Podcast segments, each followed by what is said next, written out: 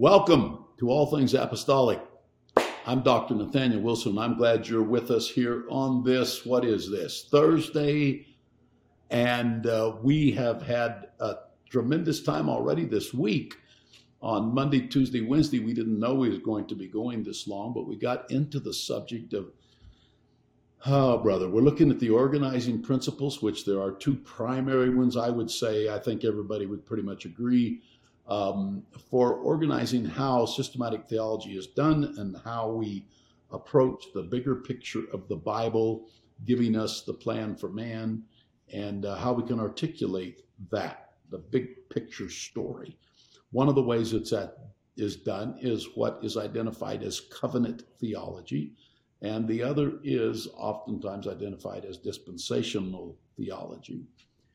Um, Covenant theology, we went over yesterday and talked about, it started back with Zwingli and was really kind of given the first uh, uh, chair there in articulating this and formulating this. This is all the way back late 1400s and early 1500s. And um, then there was, uh, there was, uh, there's actually three covenants is why it's called covenant theology. Maybe you can just run back over that a little bit. We're glad to have Pastor Wilbanks with us. He's been with us every day this week. We've had a tremendous discussion, and what a tremendous addition he has been uh, with the content and uh, the uh, input that he has brought to this uh, edition of ATA. So, uh, Pastor, we're glad you're here. It's good to be here. Thanks for letting me come back. Um, what we were talking about yesterday, uh, just just a very brief little synopsis we were talking about uh, the non negotiable thing uh, that we hold dear, that Christians should hold dear, and that is the necessity of Acts 2 salvation, as was preached on the day of Pentecost. Uh, if you're not familiar with that, Acts 2 is the birth of the church and the outpouring of the Spirit as promised by God in the Old Testament in many places, which we will talk about either on this recording or others. Uh, but it's that is the pouring out of the Holy Spirit that was promised in the Old Testament. Now, the the points that we were making yesterday with covenantalism versus dispensationalism, we uh, we had a discussion of classic covenantalism, which there's at least two more branches of covenantalism, and then others are coming up with their own. Uh, but they all hold certain things in common. Uh, I gave one example yesterday of that thing that they hold in common, and that is that they, covenantal theologians, believe that Acts 2 was not for uh, salvation, but was for empowerment. Uh, and we, as dispensationalists, especially as oneness Pentecostals, believe that uh, it's not just for empowerment, although it is for empowerment. It is a simultaneous thing. Salvation and empowerment happen in one instant, in one performance of the Holy Ghost we believe that both salvation and empowerment happens. So this is different than covenantal theology. Covenantal theology maintains that salvation happens uh, beginning with the covenant of grace. We'll just start there. There's some discussion as to whether or not it's redemption or grace. But beginning with the, the covenant of grace, some saying, as Bishop pointed out yesterday, some saying that that happened with the uh, with the promise seed being, or the promise of a of, of a seed that would crush the serpent's head being given to Eve, and then some say that it began with the covenant with Abraham, but that the covenant of grace begins at that point. Um, if the covenant of grace begins at that point, what that does is it negates the necessity of salvation in Acts two uh, Acts 2 simply becomes something for empowerment. And the example that I gave yesterday, I gave a couple, but the one that I will reiterate today was one friend of mine, a very good friend of mine, uh, who is a covenantalist, believed and said to me, Jeremy, you, you think that was for salvation? You think Acts 2 was for salvation? I said, Well, yeah, I, I do. Uh, and this demonstrates the difference between dispensational and covenantal theologies because he looked at me and he said, I don't, I'm not comfortable saying that Peter and the 11 that were present on the day of Pentecost, I'm not comfortable saying that they weren't saved uh, prior to that.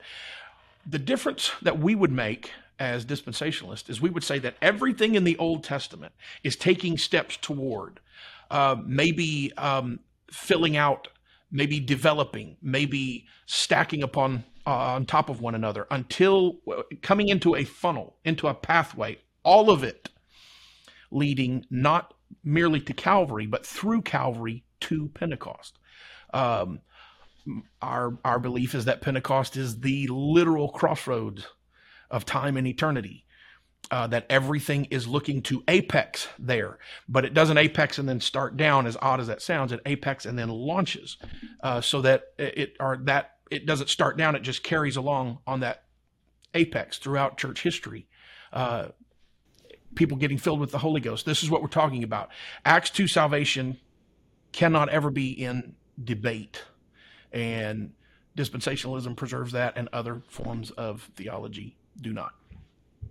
Yes. Well, uh, of course, there's a little caveat there, and that is that there are many dispensationalists who do not believe in receiving the gift of the Holy Ghost, but they do True. attest to what you just said that Acts 2 is indeed uh, the trajectory t- to which the Correct. Old Testament pointed.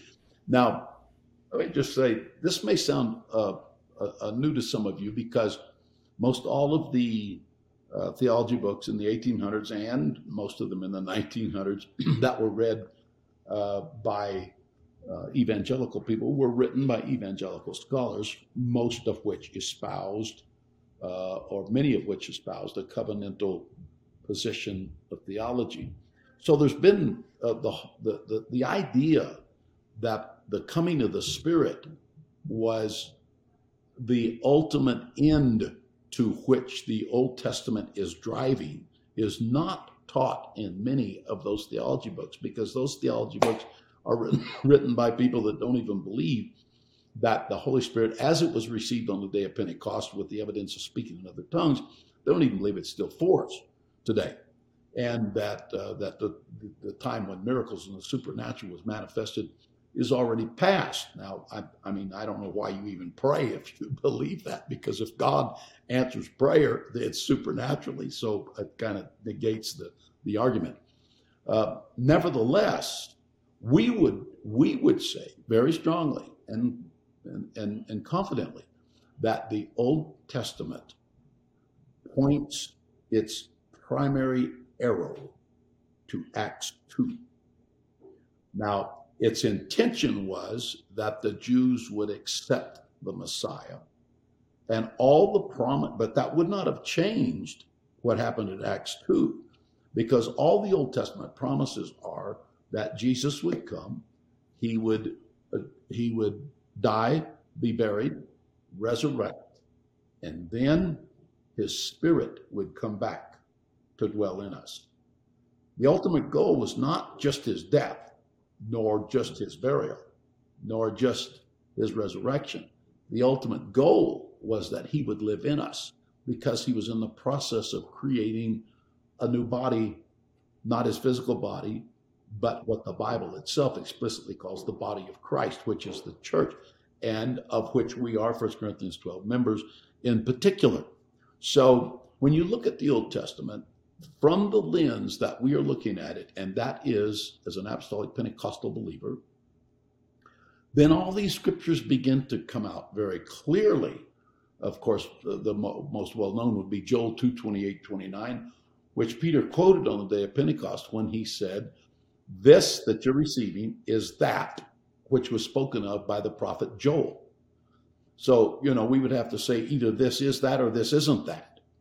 But Joel was talking about the coming of the Spirit upon Israel and upon its sons and upon its daughters and upon its maidens and, and handmaidens and servants, that the Holy Ghost would come up on them.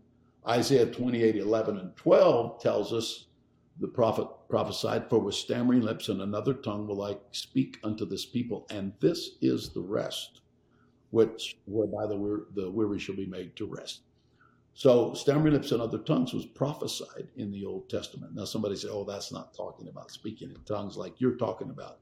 Well, the Apostle Paul thought it was because he quotes that scripture talking about speaking in tongues, discussing speaking in tongues in 1 Corinthians chapter 14. So indeed it does um, and was intended as a prophecy about uh, the coming of speaking in tongues and it being tied to the rest. And there's many other scriptures. Ezekiel chapter 37, where it's, it's Ezekiel's boneyard in the great revival. I think it's verse 14 there says, and this is the whole house of Israel. So this was promised to Israel that this would come eventually. Well, when Israel rejects the Messiah as a nation nationally, not every individual, then we know that God turned to the Gentiles and he's taken out of people of the Gentiles for his namesake. And on the day of Pentecost, those Jews that believed received the Holy Ghost. And it was the fulfillment of that entire Old Testament, uh, like a laser, heading to a New Testament fulfillment of people receiving the Holy Spirit. This is why, even in the New Testament, John the Baptist said, There was one coming after me who's mightier than I, who shall baptize you with the Holy Ghost and fire. And then Jesus himself talks to the disciples and tells them in John chapter 20, he breathed on them. He was showing them how the Holy Ghost was going to come and said, Receive ye uh, the Holy Ghost. And so the Holy Ghost is the breath of God, the wind. That's why when it did come in Acts chapter 2, it came like a sudden, uh, rushing, mighty breath, the mighty wind of God. And, um, and uh, Acts 8 tells us that that Holy Ghost is the Spirit of Jesus. The Greek actually says Spirit of Jesus. So um, uh, there's probably there's probably a number of other I mean, not, there's not probably, there is a number of other Old Testament scriptures, Zechariah and others. And um, give us another main one there, Ken. Pastor, you got something in your mind? That... Probably, the, probably the most prominent one, or one of the most prominent ones, one of the most clearly stated ones, is probably I would, I think we'd both probably say Jeremiah 31, um, 31 through uh, 34. Yes. Uh, this is what it says. Uh, Behold, this is Jeremiah prophesying to Israel uh, in their in their uh, exile in Babylon. Behold, the days come. This is verse 31, Jeremiah 31, 31. Behold, the days come, saith the Lord, that I will make a new covenant with the house of Israel and with the house of Judah. And then if we skip down to verse 33, this is what it says. And we believe all of this is fulfilled uh, demonstrably in Acts 2. But this shall be the covenant that I will make with the house of Israel after those days, saith the Lord. I will put my law in their inward parts and write it in their hearts and will be their God and they shall be my people. This is we the fulfillment of this is in Acts chapter 2. It's no mistake that these are devout Jews from every that come to Jerusalem for the feast from all over the known world and this the holy ghost being poured out becomes the fulfillment of what jeremiah prophesied in chapter 31 that it's the law uh, coming into their inward parts. It's being written on their heart no longer written on tables of stone but it's being written on the fleshy tables of their heart. Uh, the fulfillment of this of course and hebrews cites this. It's the longest uh, we've talked about this often. It's the longest uh, quote of the Old Testament in the New Testament uh, this is the this is fulfilled at Pentecost. The law coming inward is fulfilled in Acts two with the infilling of the Holy Ghost. Uh, that's the fulfillment of Jeremiah's prophecy, and it happens in Acts two. Yeah. So, um, so you know, sometimes a, a, covenant theologian would sincerely say that well, they received. Uh, there's examples, numerous examples in the Old Testament, people being filled with the Spirit or the Spirit being in one, or the Spirit being on somebody. And so they would say, well, this idea of the Holy Spirit coming on people or um, infilling them is not new uh, right. to the New Testament. It, it's found in the Old Testament also. So, um, I mean, but dispensationalists would say it different in a, in a different way. Well, uh, we would say the the classic way dispensationalists would talk about that would be to say that in the Old Testament the Spirit would come upon someone, possibly to perform a task, uh, uh, or or to operate in prophecy, etc. Uh, one of the passages, uh, maybe we cited this yesterday. One of the passages is, for example, in Psalm 51 uh, when David is repenting for his sin with Bathsheba, and he prays and he asks God, "Don't remove your Holy Spirit. Take not your Holy Spirit from me. Uh, restore unto me the joy of your salvation." So there is there is um, there is a sense in the Old Testament where people have the Holy Ghost on them.